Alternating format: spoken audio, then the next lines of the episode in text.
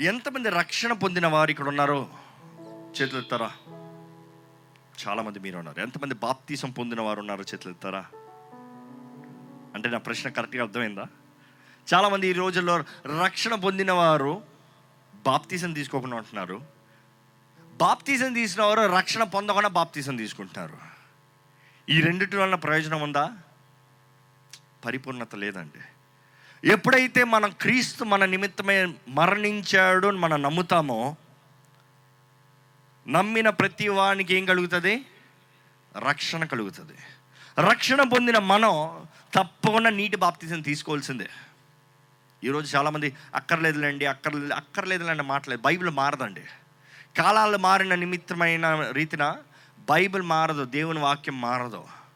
దేవుని వాక్యం నిన్న నేడు రేపు చెప్పండి గట్టిగా. ఏకరీతిగా ఉంది. ఆయన ఏకరీతిగా ఉన్నాడు. నీటి బాప్తీసం దేనికంటారా రక్షణ పొందిన మనం నా పాత జీవితం అయిపోయింది. నా సమాధి కార్యక్రమం. పాత జీవితం మరణించాను పాత వ్యక్తిని మరణించాను పాతి పెట్టబడ్డాను. అంత మాత్రమేనా? క్రీస్తుతో పాటు పునరుద్ధానుడయ్యాను. అది సాదృశ్యం బాప్తీసానికి. ఈ రోజుల్లో చాలామంది రక్షణ పొందితే పరలోక రాజ్యంకి వెళ్ళిపోతానులే. అంటే దేవుడు అంటాడు రక్షణ అనేది మనం చేసేది ఏం లేదండి. క్రీస్తు మన నిమిత్తమై సంపూర్ణంగా చేసింది. ఎక్కడ ఒకసారి చదువుతారా? దయచేసి బైబిల్ చెప్తామండి. పేతురు రాసిన మొదటి పత్రిక మొదటి అధ్యాయము పద్దెనిమిదో వచ్చిన చదవండి మొదటిగా చెప్తా. పితృపారంపర్యమైన మీ మధ్య ప్రవర్తనను మీ వ్యర్థ ప్రవర్తనను విడిచిపెట్టినట్లుగా వెండి బంగారం వంటి క్షయ వస్తువుల చేత మీరు విమోచింపబడలేదు గాని అమూల్యమైన రక్తము చేత అనగా నిర్దోషమును నిష్కళంకమునగు గొర్రెపిల్ల వంటి క్రీస్తు రక్తము చేత విమోచింపబడతారని మీరెరుగుదురు. ఏంటంట? చాలండి. ఏంటంట? పితృపార్యంపం ముందున్న జీవితం పాత జీవితం. పాత జీవితం కొరకు మళ్ళీ జీవితం కొరకు కాదు మీరు విమోచించబడింది. రక్షణ పొందిన వారు పాత జీవితం మీరు మరణించాలి. అది విడిచిపెట్టాలి. దాని నిమిత్తమై ఏం చేశాడు యేసు ప్రభు? అమూల్యమైన రక్తం గుర్రపిల్ల రక్తం ఎవరు క్రీస్తు రక్తం చే మనల్ని విమోచించాడు. విమోచన అనే మాటకు అర్థం ఎరుగుతలేదండి చాలామంది. మనం విమోచించబడిన వారిమి అనే మాట మనం గ్రహించుకుంటలేదు. విమోచన అన్న మాట తెలుసుకున్న రోజున మనం ఎవరమో తెలుసుకుంటామండి. ఇంకో మాటలో చెప్పాలంటే మనం ఎవరమో తెలిసిన రోజున మన జీవించే జీవిత విధానం వేరు ఉంటుందండి. మీ పక్కన ఉన్నవారిని చూసి అడగండి మీరు ఎవరు అని అడగండి. అడగండి చాలా సీరియస్గా వింటారు కాబట్టి అడగండి. మీరెవరు? మీ పేరు చెప్తున్నారేమో. ఇంకెవరండి మీరు? మీ నాన్నగారి పేరు చెప్తున్నారేమో.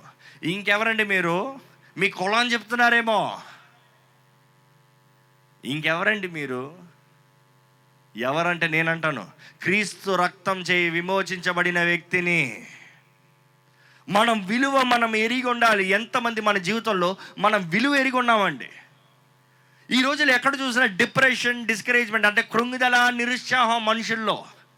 ఏదైనా చేద్దామంటే నాకు కుదరదు. ఏదైనా చేయమంటే నాకు చేత కాదు. లేకపోతే మనుషులు ఎప్పుడు చూసినా నువ్వు చేయలేవు నీకు కుదరదు నువ్వు పనికిరావు నువ్వు ఎందుకు తగవో. ఇదే మాటలు కదా? మనుషుడి జీవితం కృంగిపోతుంది నిరుత్సాహంలోకి వెళ్ళిపోతుంది. ఏది చేయాలన్న భయం భీతి ఏది చేయాలన్నా ఇది ఎలా అవుతుంది ఇది ఎలా చేయగలను ఇది ఎలా జరుగుతుంది ఇది కుదురుతుందా ఇది కుదరదా ఈ భయమే మనుషుడికి అయిపోతుంది.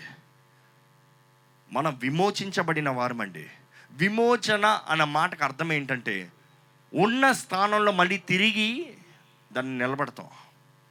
ఉదాహరణ సింపుల్గా చెప్పాలంటే మీ బండి తీసుకెళ్ళి అప్లోడ్ దగ్గర పెట్టారండి మీ బండి పెట్టి తాకట్టు పెట్టి డబ్బులు తీస్తున్నారు. డబ్బులు చెల్లించలేకపోతున్నారు. బండి పోయింది. బండి లేకపోతే వెళ్తానికి వాహనం లేదు. రోజు కష్టపడతా ఉన్నారు. అయ్యో బండి లేదు అయ్యో బండి లేదు అయ్యో బండి లేదు. విమోచన అన్న మాటకు అర్థమైంది తెలుసా? ఇంకో మంచి మంచి మీ కొరకు వచ్చి ఇదిగో అప్పులోడు దొరికి ఇదిగో ఆ బండి డబ్బు ఎంత? ఇదిగో పెట్టుకో. ఆ బండి తీసుకెళ్ళి మళ్ళీ అని చేతికి ఇవ్వి. నీకు ఇవ్వాల్సిన డబ్బు నేను ఇచ్చాను ఆ బండి ఎవరితో మళ్ళీ తిరిగి ఆయనకు ఇవ్వి. అర్థమవుతుందా అండి? యేసు ప్రభు మన కొరకు అదే చేశాడు. దేవుడు మనల్ని దేవుని బిడ్డలుగా సృష్టించాడు ఆయన కుమారులుగా కుమార్తెలుగా సృష్టించాడు. ఆయన సొత్తుగా సృష్టించిన తర్వాత అధికారం మన చేతుల్లోకి ఇస్తే మానవుడు ఏం చేశాడు తెలుసా? తీసుకెళ్ళి సాతాన్ చేతులు పెట్టాడు. మోసగాడి చేతుల్లో పెట్టాడు. పాపలను చెప్పి పెట్టి పాపానికి ఏమయ్యాడు? బానిసయ్యాడు. అందుకని దేవుడు మరలా తిరిగి వచ్చి క్రయధనంని చెల్లించి వెలని చెల్లించి ఎంత ఎంత? ఈ మానవుడికి ఎంత కట్టాలి? ఎంత? దేవుని ప్రాణమంతా. దేవుడు తానే తన ప్రాణాన్ని చెల్లించి తన రక్తాన్ని కార్చి ఆయన గాయాలు పొంది ఆయన అవమానాన్ని పొంది ఆయన శిక్షణ పొంది ఈరోజు మనల్ని స్వతంత్రులుగా చేస్తే మనం ఏమంటాం తెలుసా? నాకేమీ లేదు నాకేం చేత కాదు నాకేమి కుదరదు. అవునా అండి? అందుకొరకే దేవుడు మనల్ని విమోచించాడా చెప్పండి ఒక్కసారి? ప్రాణం పెట్టినంతగా మన కొరకు దేవుడు ప్రేమించి ఆయన కార్యం చేసి ఈరోజు మన ఏదో సమస్యల్లో బాధల్లో దుఃఖంలో వేదనలో ఉండాలన్న దేవుడు ఆశపడుతున్నాడు? చేతకాని వారిగా జీవించాలని దేవుడు ఎదురు చూస్తున్నాడు మనల్ని? స్వతంత్రులుగా జీవించాలని దేవుడు ఆశపడతా ఉంటే బానిసలుగా జీవిస్తున్నామండి ఎంతోమంది. బానిస జీవితం. పాపానికి బానిస త్రాగుడికి బానిస జోదానికి బానిస ఫేస్బుక్కి బానిస టీవీ సీరియల్కి బానిస ఇచ్చలకి బానిస. బానిస బానిస బానిస బానిస అంటే బానిసల్లోనే జీవించాలని ఆశపడుతున్నారు. ఇస్రాయల్ని మనం చూస్తామండి. నాలుగు వందల సంవత్సరాల తర్వాత దేవుడు ఇస్రాయల్ని ఐగుప్తు నుంచి బయటికి విడిపిస్తే వారు వెంటనే స్వతంత్రులుగా మారారనుకుంటున్నారా?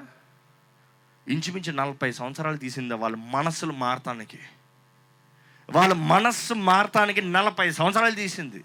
పదకొండు రోజులు వెళ్ళగలిగిన వాగ్దాన భూమి ఎన్ని ఎన్ని సంవత్సరాలకు వెళ్ళారో ఫార్టీ ఇయర్స్ నలభై సంవత్సరాలు. అంతవరకు ఏం చేశారా అంటే నిర్గమకాండంలో ఉంటుంది ఏంటి తెలుసా? కొండ చుట్టూ తిరిగి తిరిగి తిరిగి తిరిగి తిరిగి తిరిగి తిరుగుతూనే ఉన్నారంట.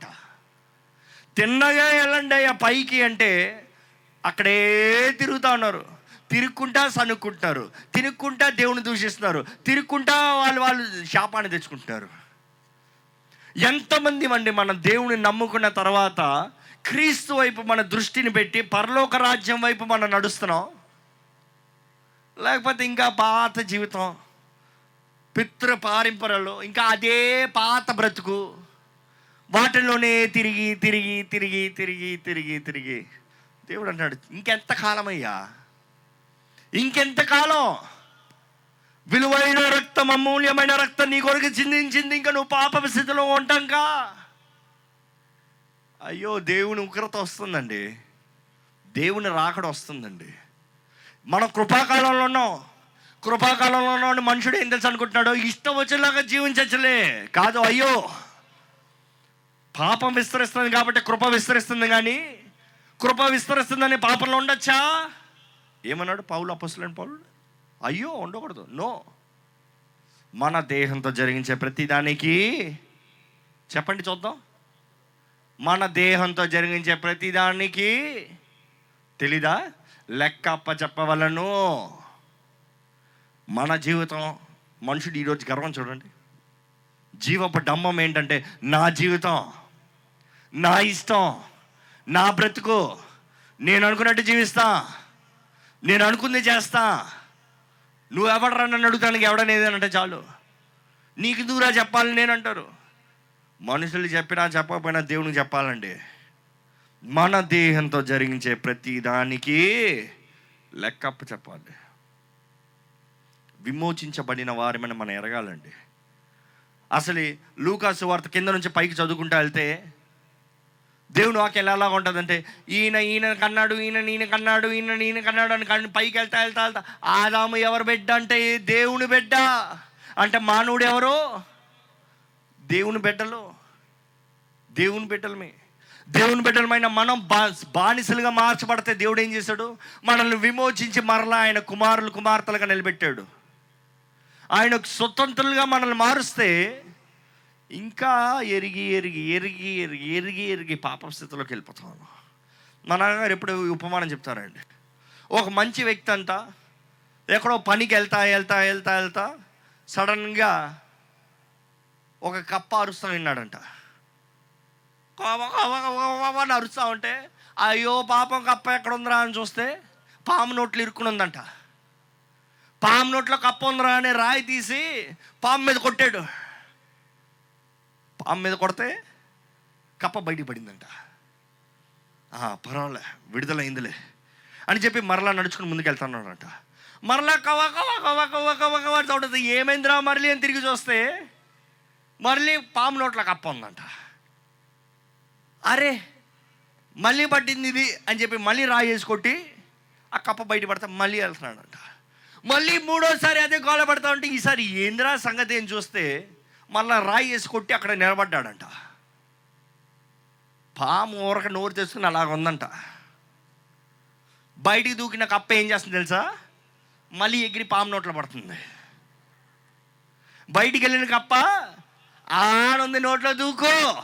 అదేం చేయట్లేదు అది ఇట్లా తెలుసుకుని ఉంది ఈరోజు చాలామంది క్రైస్తవులు కూడా అలాగే జీవిస్తున్నామండి. దేవుడు మనల్ని విమోచిస్తే అగాధం ఇలాగ ఉంది పాపం ఇలాగ ఉంది అపవాది ఇలాగ ఉన్నాడు రా రా రా రా రా రా రా రా. ఎగిరి ఎగిరి ఎగిరి ఎగిరి ఎగిరి ఎగిరి ఎగిరి. అనుకుని చూడండి ఎన్నిసార్లు దేవుడు మిమ్మల్ని విడిపించాడు మరలా మరలా ఎన్నిసార్లు మరలా అదే నోట్లోకి వెళ్ళి పడుతున్నారు. తప్పేంటి? ఎక్కడ తేడా? ఎవరిది దోషం? కప్ప. ఎంతమంది అలాంటి కప్ప బుద్ధి కలిగి ఉన్నాం? తెలిసి తెలిసి పాపం చేస్తాం కాల్తది మంటలో చేయబెడతా కాలుతుందని తెలిసి కూడా మళ్ళీ మంటలో చేయబెడుతున్నాం అంటే ఏంటది? బుద్ధిహీనత. బుద్ధిహీనత. ఒక్కసారి కాలిన తర్వాత ఇంకోటి ఎవడైనా మంటలో చేయబెడతాడా అనుకుంటానండి అరే మంటలో చేయబెట్టదురా కాలుతుందంటే ఏం లేదు. మంటలో చేయబెట్టాడు అబ్బా కాలిందన్నాడు. మరలా వెళ్ళి చేయబెడతాడా ఈరోజు అదే చేస్తానండి పాపంతో ఆడుతున్నారు మనుషులు. పాపంతో ఆడుతున్నారు. ఖాళీ ఖాళీ ఖాళీ ఖాళీ ఇంకా స్పృహ లేదు అక్కడ. స్పృహ లేదు ఇంకా. కాల్చబడినా కూడా ఏం తేడా తెలియట్లే. బండ బారిపోయిన హృదయం. దైవ దైవ భయం లేని మనస్సు. ఎంతమంది నిజంగా అండి మన జీవితాన్ని పరిశుద్ధంగా కాపాడుకుంటాం?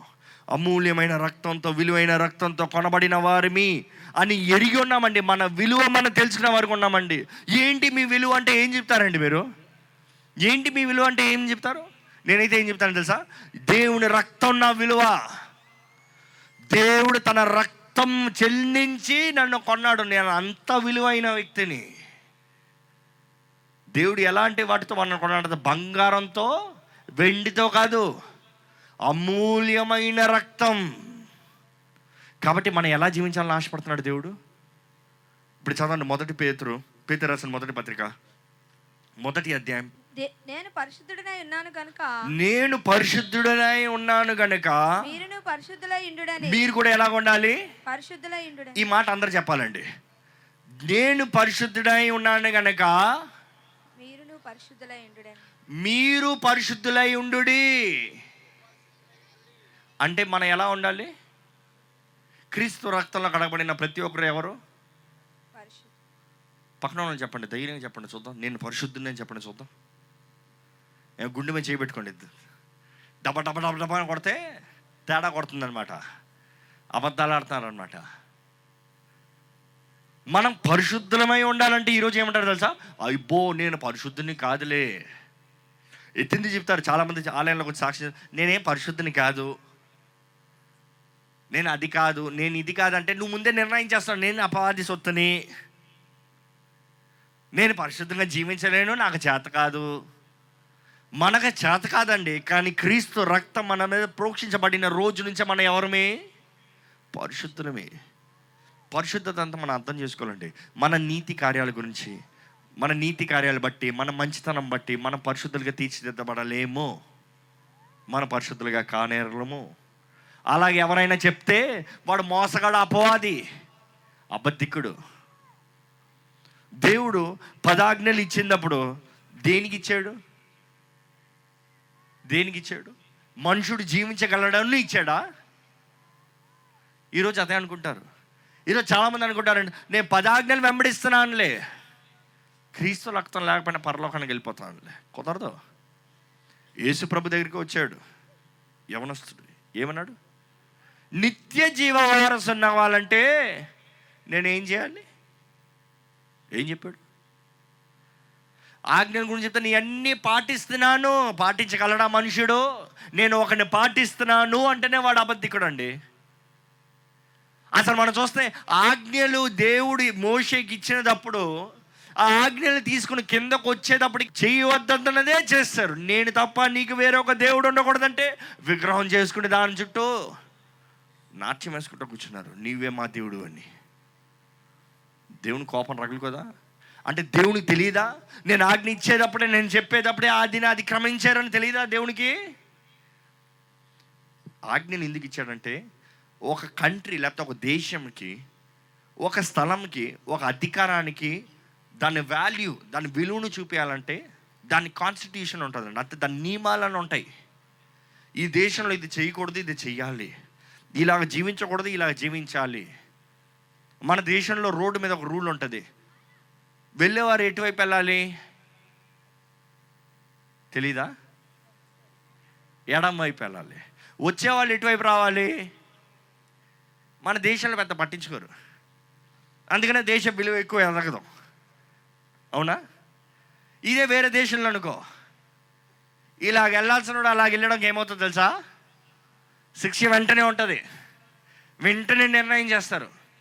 ఇంకొన్ని దేశాలు ఉన్నాయి. రోడ్ ఎక్కడ పడితే అక్కడ మన నడవకూడదు దాటకూడదు. మన దేశంలో ఎప్పుడైతే ఎక్కడంత హై రోడ్ అవునా ఏ రోడ్ అవునా ఎక్కడ పడితే అక్కడ అడ్డంగా దాటుకుని పోతాం. ఇంకో దేశంలో ఏమవుతుందో తెలుసా?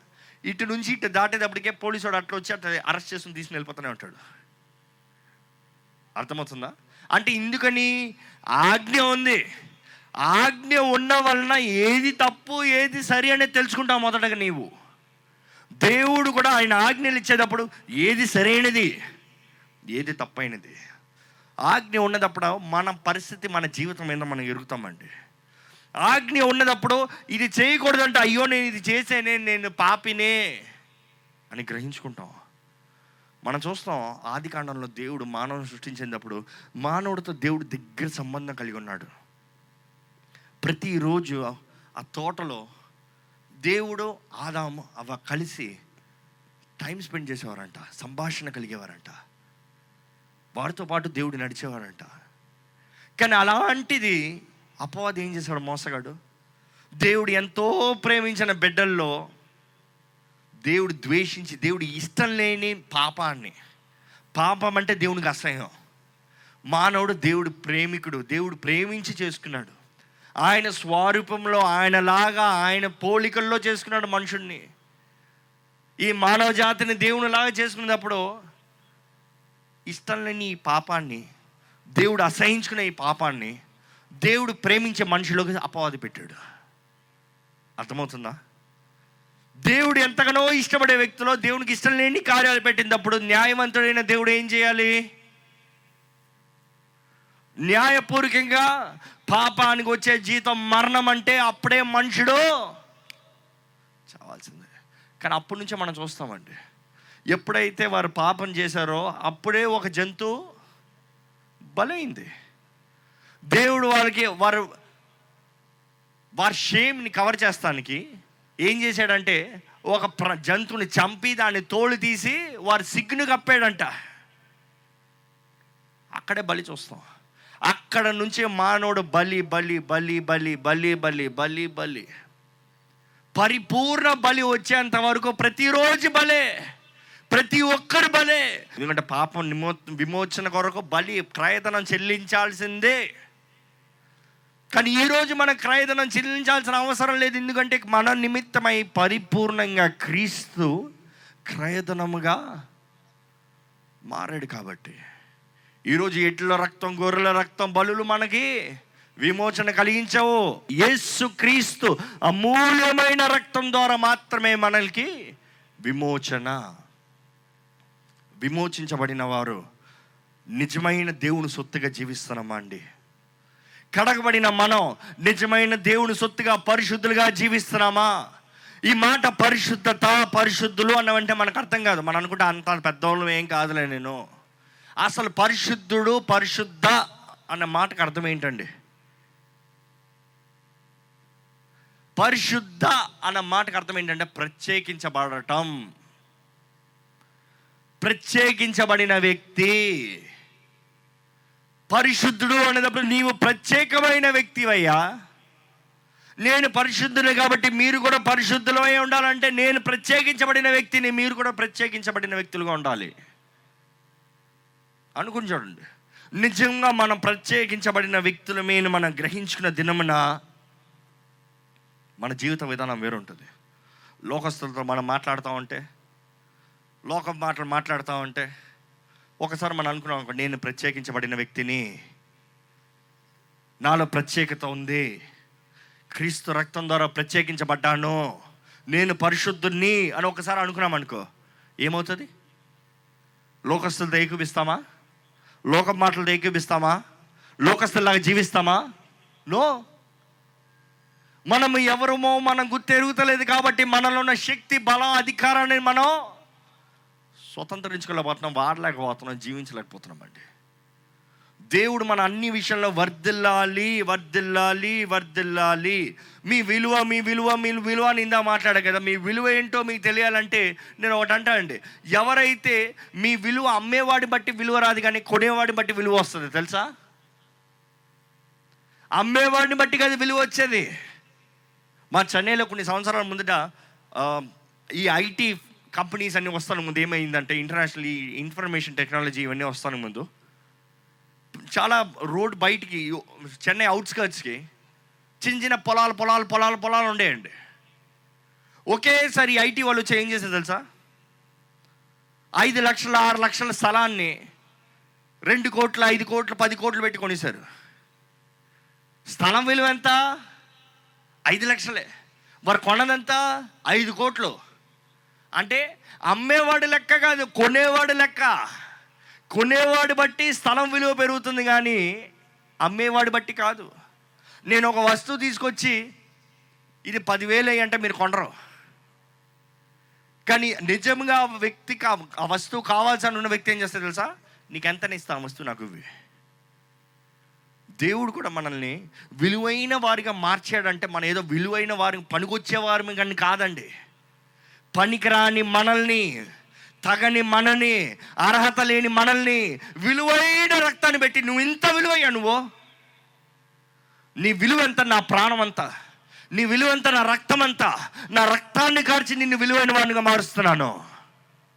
ఎందుకంటే ఏ రోజు నీవు నేను పనికిరాని వాడిని అనుకోకూడదు. నా రాజు నా కొరకు ప్రాణం పెట్టుకున్నంత విలువైన వాడిని. మనం అర్థం చేసుకోమండి. మనం అనుకుంటాం త్యాగం అన్న మాటకు అర్థం కాదు.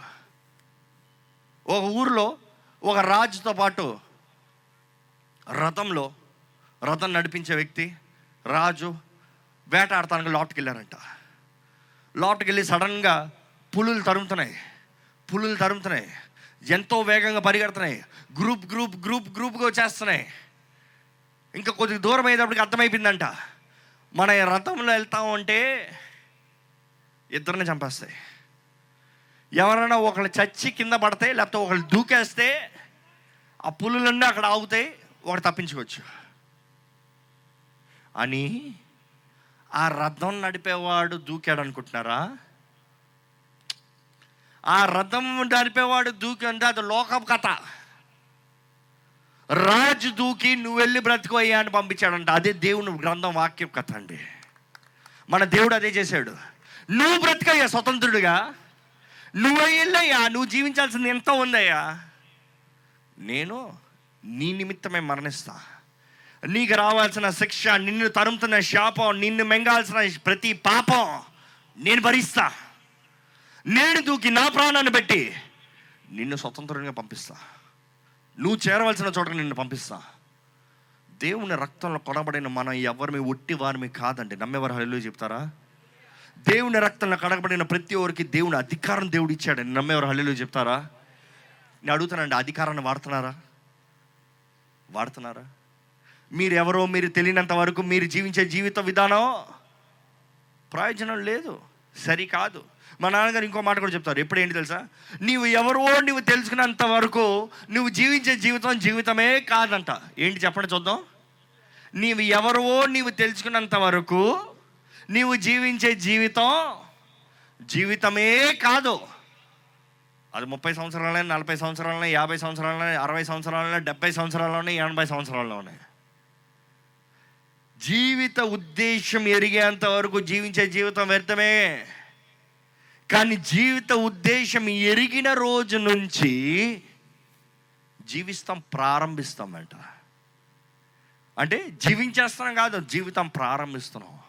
అప్పుడే జన్మించే వారమే అప్పుడే జన్మించిన వారమే ఇందుకొరకు జీవిస్తున్నామో ప్రయత్నం చేస్తాం. నడవలసిన నడవ త్రోవలో నడిపిస్తాం. నేను అడుగుతున్నానండి మీకు ఒక ప్రశ్న దయచేసి. మీరు ఇందుకొరకు జీవిస్తున్నారు. మీరు ఇందుకొరకు జీవిస్తున్నారు. డబ్బు సంపాదించుకుందామన్నా ఆస్తులు సంపాదించుకుందామన్నా పేరు ప్రఖ్యాతలు సంపాదించుకుందామన్నా ఇవన్నీ తాత్కాలికమే. డబ్బు ఈరోజు వస్తుంది రేపు వెళ్ళిపోతుంది. ఈరోజు మనుషులు పొగుడుతారు రేపు అవమానపరుస్తారు మనం మరణిస్తే ఎంత సంపాదించినా ఎవరివి అవుతాయి? ఇల్లులు మేడలు వీటి కొరకే ప్రయాసపడి ప్రయాసపడి ప్రయాసపడి కట్టుకుని కట్టుకుని కట్టుకుని కూర్చుకుని కూర్చుకుని కూర్చుకుని ప్రాణం పోయింది ఎవరి అవుతాయి? దేవుడు అంటున్నాడు నిత్య జీవ వారసులుగా మీరు అవ్వాలి. నిత్య జీవ వారసులుగా మీరు జీవించాలి. మీరు సంపాదించినంత అక్కడికి సంపాదించుకోవాలి. కానీ ఇక్కడ మీ త్యాగము త్యాగం ఉందా అండి? సమర్పణ ఉందా అండి? ఎంతమంది క్రైస్తవులు అంటే త్యాగపూరిక జీవితం జీవితం లేకుండా జీవిస్తున్నామండి? త్యాగం లేనిది నేను దేవుని ప్రేమిస్తున్నాను నేను ఎవరు చెప్పలేరు. సమర్పణ లేనిది అర్పణ లేనిది ఎవరు నేను దేవుని ఆరాధిస్తున్నానని చెప్పలేము. అందుకని కనీస ఆరాధన సమయంలో ఏమంటున్నాం తెలుసా? నోరు విప్పి ఆరాధించండి. నోరు విప్పండి. మీ నోటిలోంచి దేవుని స్థుతించండి బద్ధకం మనుషులకి. చాలామందికి భయం అంటారు. దేవుని ఆరాధిస్తానికి భయం ఏంటండి? మన కొరకు దేవుడు ఏ అంత కార్యం జరిగిస్తే ఇంకా భయపడతాం ఏంటి? కొంతమంది సిగ్గు మనుషులు ఏమనుకుంటారు? ఏ మన నిమిత్తమై నగ్నగా దేవుడు ఆ శిలువలో రక్తం బొద్దగా కార్చినప్పుడు లేనిది నీకేంటంట? ప్రాణం పెట్టినంతగా ప్రేమించిన దేవుని చూసి స్థుతిస్తానికి బదులుగా మనుషులు ఏమనుకుంటారు? మనుషులు ఏమంటారు? పక్కన ఉన్న వాళ్ళు ఏమనుకుంటారు? దేవుణ్ణి చులకన చేయకండి. అనుకుని చూడండి మీరు ప్రేమించిన వ్యక్తి మీ మీ- నిమిత్తమై కొట్టబడుతున్నారు అనుకో మీరేం చేస్తారు? సైలెంట్గా డీసెంట్గా ఉండాలి. నాకు సిగ్గు. నాకు ఏమైనా మాట్లాడతా నా పరుగు పోతుంది అంటామా? లేకపోతే అయ్యో అయ్యో అయ్యో అయ్యో అయ్యో నడుస్తామా మరి నిజంగా దేవుని ప్రేమిస్తున్నాను ఏదండి మీ సమర్పణ?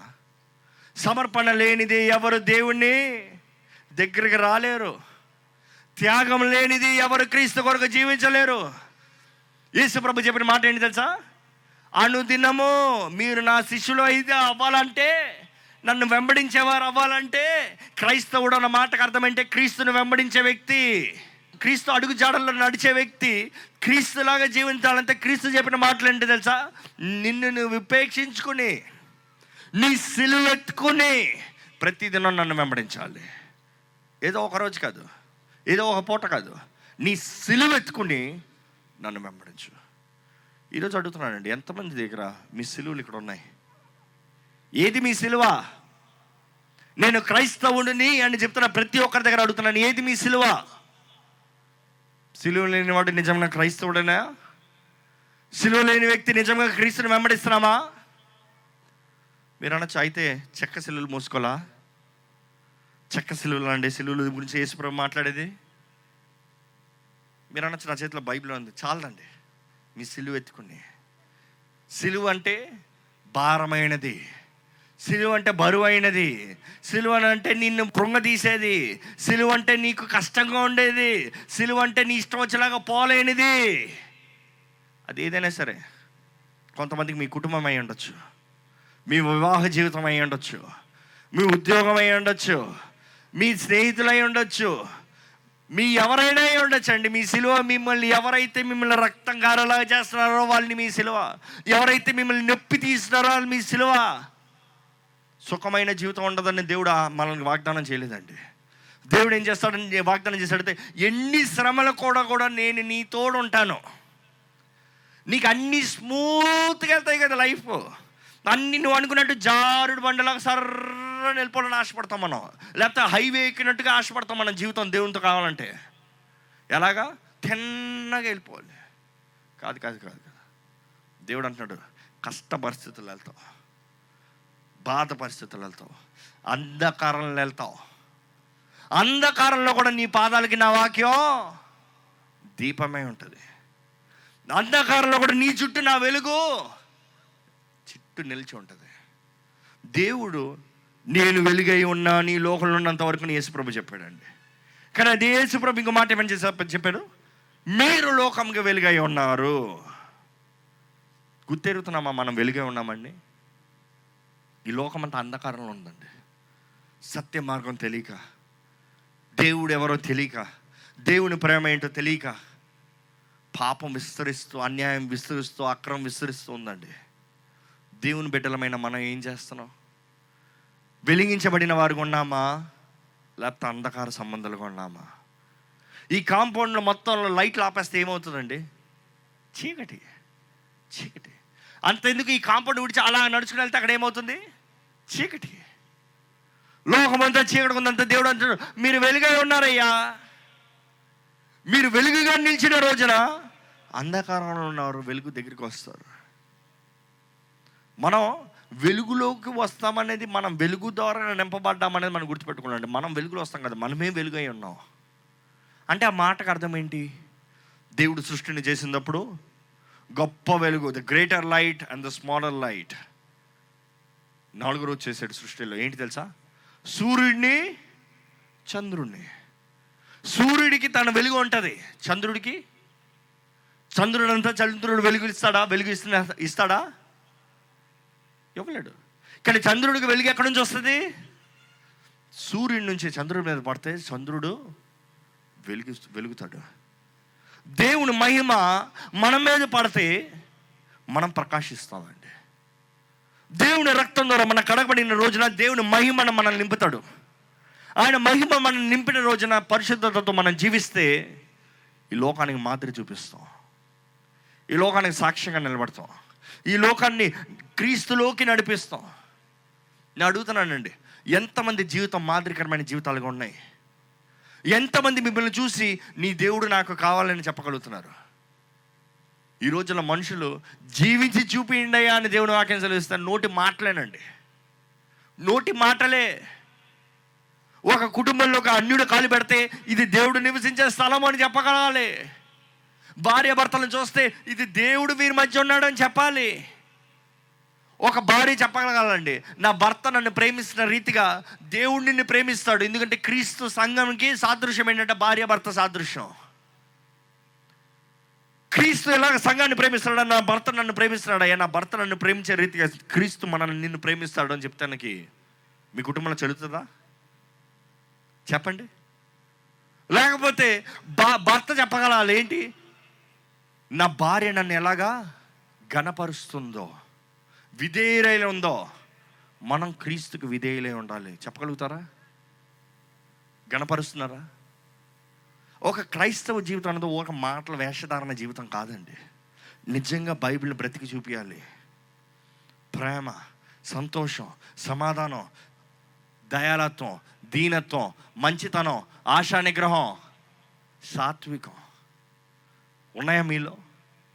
ఎంతమంది ఫలించే జీవితాన్ని జీవిస్తున్నామంటే? దేవుడు ఇంకా రాడులే ఆయన ఆలస్యం చేస్తాడులే ఇంకా సమయం ఉందిలే. అసలు నేను అడుగుతున్నాను రక్షించబడింది దేనికి? ఎందుకని మీరు దేవుని నమ్ముకున్నారు? ఎంతోమంది దేవుని నమ్ముకుంటాం స్వార్థం కొరకు. ఎంతోమంది దేవుని సన్నిధిలో సమర్పించుకున్నది స్వార్థం కొరకు.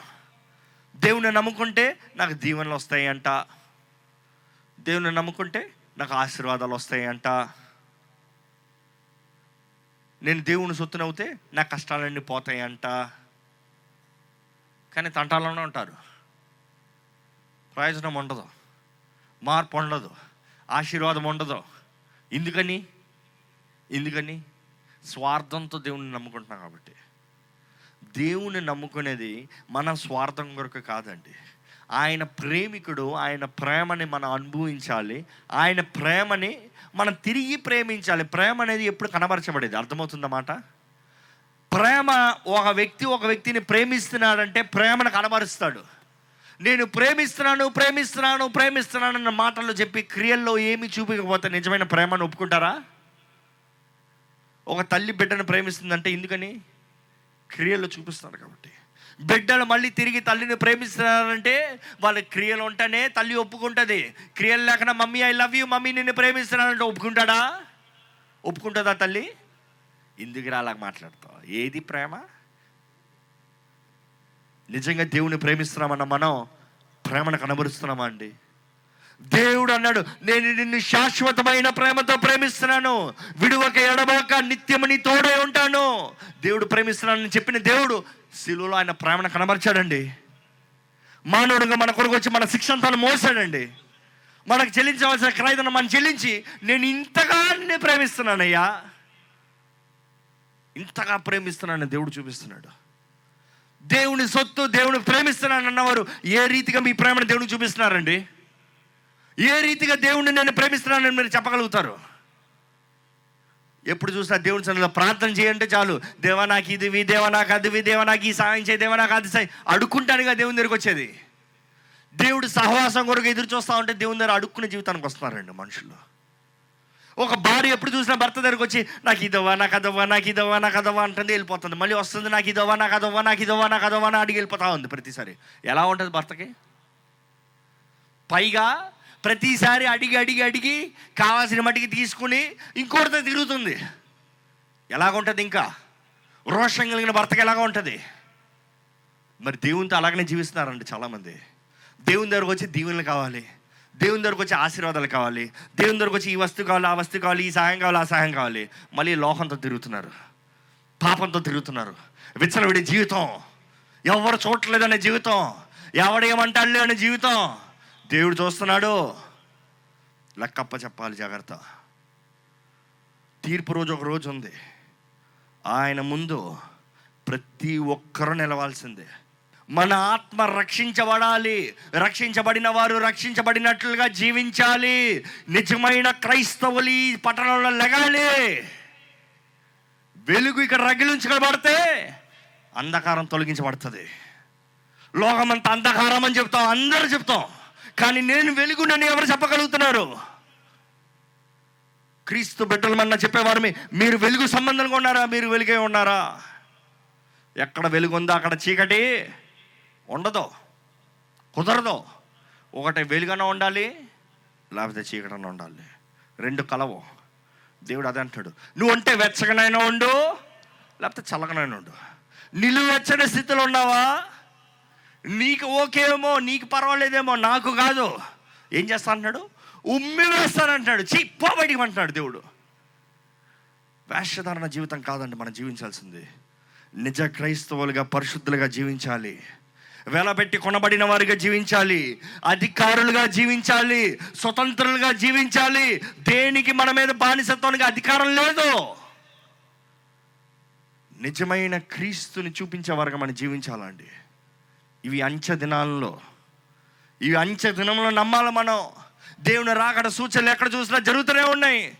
సంఘముగా ఎత్తబడే సంఘంగా మనం ఉన్నామా? బుడ్డల నూనెను కాపాడుకుంటున్నామా? పది కణికలు మన అందరూ తెలుసు. పది కణికలు ఏం చేశారు?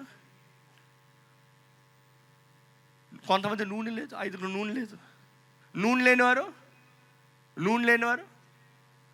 యేసు ప్రభు వచ్చాడు రాజకుమారుడు వచ్చాడు పెళ్ళి కుమారుడు వచ్చాడంటే ఇంకా ఇప్పుడు తెచ్చుకుంటానులే. ఇప్పుడు వెళ్ళి తెచ్చుకుంటానులే. దేవుడు రాకడ సమీప దేవుడు వస్తున్నాడు అంటే సిద్ధపాటు లేకుండా ఉన్నారు. ఈరోజు ఎన్ని సంఘం అండి ఎంత సంఘం అండి? సంఘ దేవుని సంఘం పిలబడుతున్న వారు మీ- ఎంతమందిలో నూనె ఉంది? పరిశుద్ధాత్మ నింపుదల ఉంది? ఆత్మ కార్యాలు మనలో ఉన్నాయి? పరిశుద్ధాత్మ ద్వారా మంచి ఫలాన్ని ఫలిస్తున్నామా? ఫలించే జీవితం ఉందా? దేవుని వాక్యం సెలవిస్తుంది. గొడ్డలు వేరు దగ్గరగా సిద్ధంగా ఉంది. పెట్టాల్సిన అవసరం లేదు. సిద్ధంగా ఉంది. దేవుని రాకడ సూచనలు సిద్ధంగా ఉన్నాయి.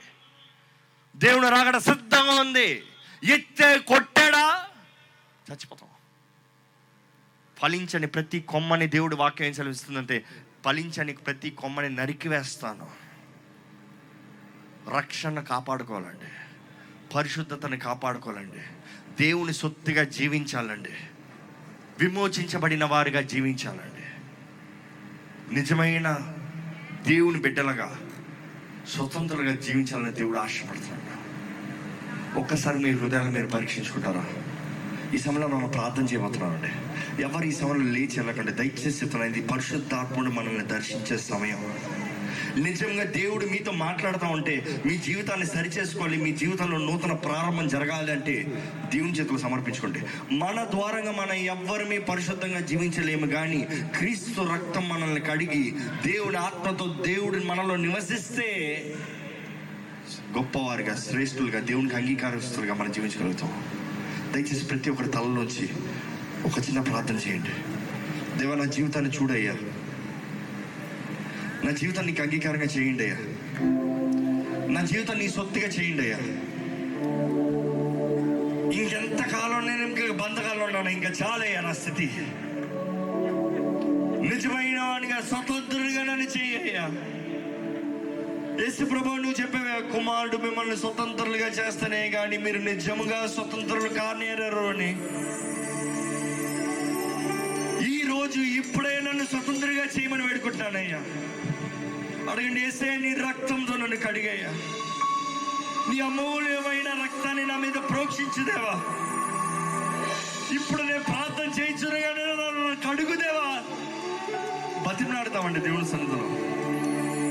మనం పాపి అని గ్రహించుకుంటున్నామంటేనే అది పరిశుద్ధాత్మని కార్యం అండి ఏ మనుషుడు నేను పాపిని ఒప్పుకోడు.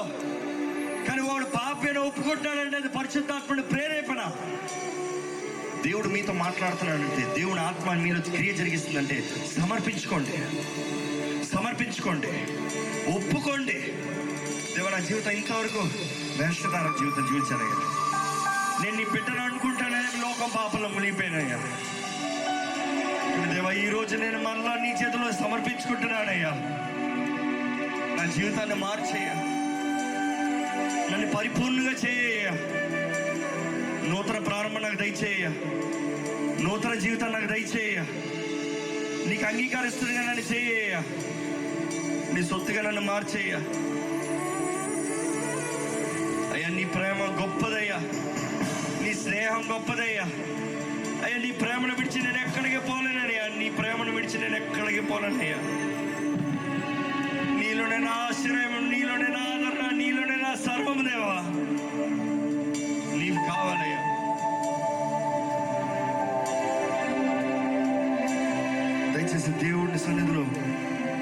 ఇంత ఒప్పుకుందామండి.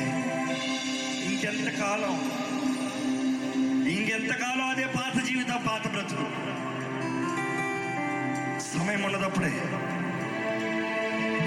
బుద్ధి కలిగిన కలిగ కల్లాగా మన జీవితాన్ని చక్కబెట్టుకుందామండి.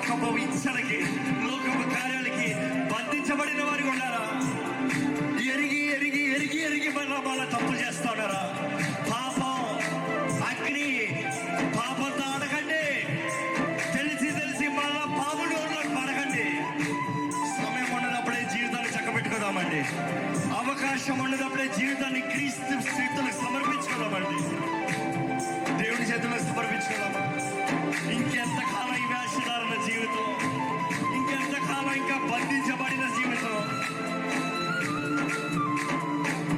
దేవుని చేతుల చెప్తా ఇదిగోనయ్యా ఈరోజు వస్తున్నాను అయ్యా నన్ను అంగీకరించయ్యా.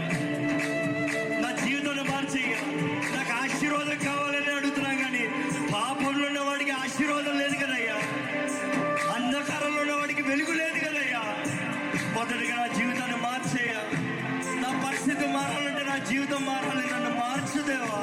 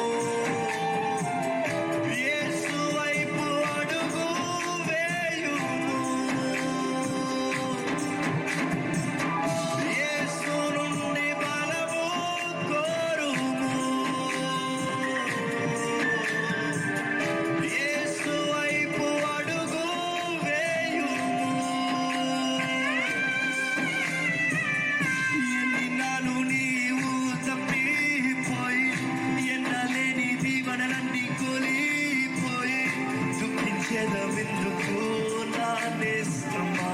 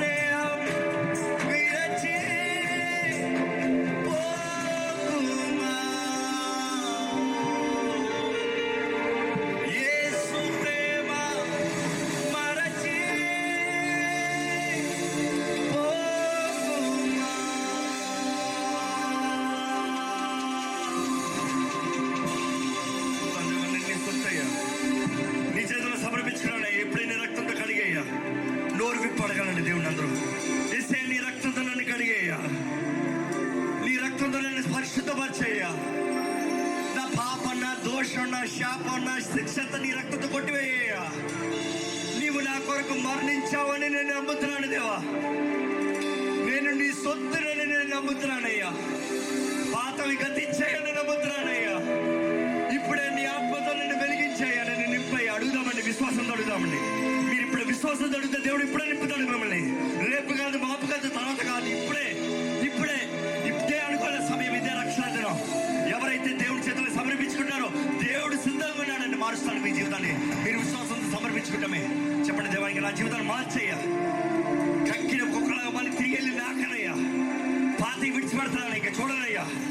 దేవా నీ చేతులు సంపూర్ణంగా సమర్పించుకుంటానయ్యా నీ చేతులు సంపూర్ణంగా సమర్పించుకుంటున్నానయ్యా. నన్ను కడిగయ్యా ఎంత పాపిన మార్చగలిగిన దేవుడివి. ఎంత పాపిన నీ చేతిలో ఎత్తుకుని కడిగే దేవుడివి.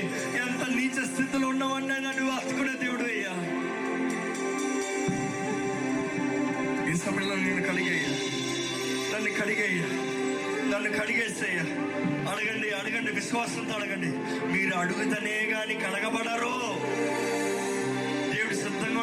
సిద్ధంగా కుమారుడు మిమ్మల్ని స్వతంత్రంగా చేస్తానికి సిద్ధంగా ఉన్నారండి ఇంకా హృదయాన్ని కఠిన పరిస్థితుల్లో వారితో దేవుడు చెప్తున్నాడు ఇంకెంతకాలం? వెలుగున్నదప్పుడే జీవితాన్ని చక్కబెట్టుకోండి.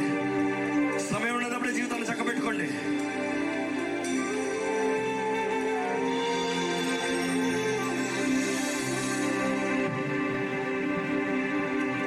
పరిశుద్ధుల తండ్రి ఇక్కడ ఉన్న ప్రతి ఒక్కరిని చేతులు సమర్పిస్తున్నానయ్యా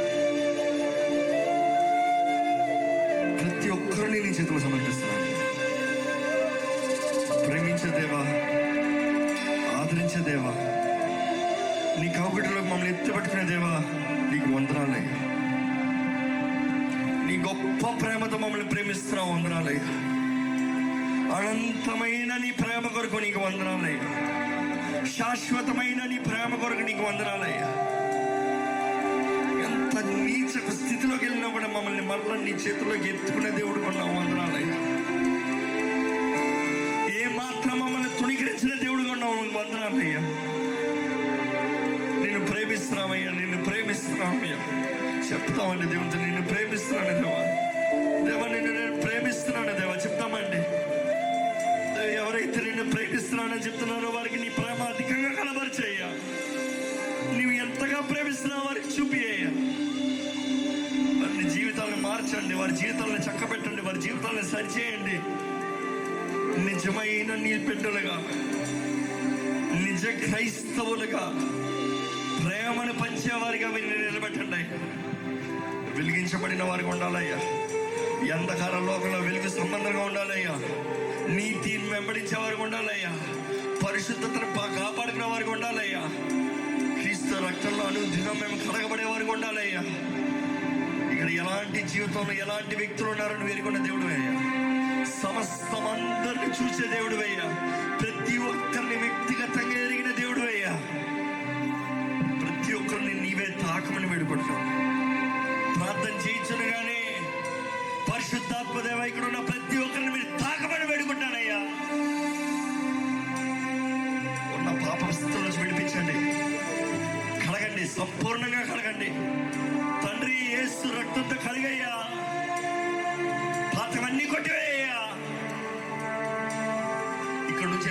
స్వతంత్రులకు వెళ్ళాలి. ఇక్కడ నుంచి వెళ్ళేటప్పుడు విమోచించబడిన వారికి వెళ్ళాలి.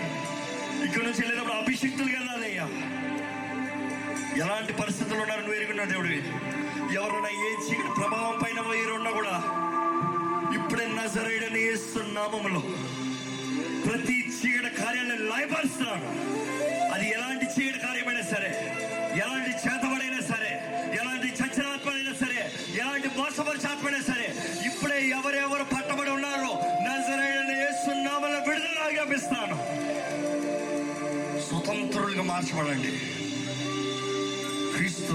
పరిపూర్ణ విడుదల. క్రీస్తు రక్తంలో పరిపూర్ణ పరిశుద్ధత. దేవ అనారోగ్యస్తుల్ని చేతులు పెడుతున్నామయ్యా ఎవరెవరైతే ఏ అనారోగ్యం ఉందో నువ్వు ఎరుగున్న దేవుడివి? ఎవరైతే విశ్వాసంతో నా దేవుడు నన్ను విడుపు నన్ను స్వస్థపరుస్తాడు అని నమ్ముతున్నారో వారి దేహాలను ఇప్పుడే నీవు తాకమని పెడుకుంటామయ్యా ఇప్పుడే నజరడని ఇస్తున్నామల్లో ఏ ఏ దేహంలో ఏ ఏ అనారోగ్యం ఉందో ప్రతి ఒక్కటి లయమైపోవును గాక. బయటికి పారిపోవును గాక నేస్తున్నాం లాగా అభిషిక్తుడైన దేవ మా మధ్య నీవు ఉన్నా ఉందిరామయ్యా బలమైన నీ కార్యాలు మా మధ్య జరిగించండి అయ్యా. ఈరోజు ప్రారంభించిన ఈ ప్రారంభం గొప్ప రీతిగా బలమైన ఆత్మకార్యాలు జరుగుతాం ఆత్మను రక్షించబడాలి. బంధకాల్లో ఉన్నవారు విడిపించబడాలి. అనారోగ్యంతో స్వస్థపరచబడాలి. ఇంకా లోకపు గుడ్డితనంలో ఉన్నవారు వెలుగు సంబంధాలుగా చూచేవారుగా మనోనేత్రాలు తరబడేవారుగా మార్చబడాలయ్యా. నీవే నీ ఆత్మకార్యాలు జరిగించమని నజరని నేస్తున్నామని అడిగి వెళ్తున్నాం తండ్రి. అమేన్ అమేన్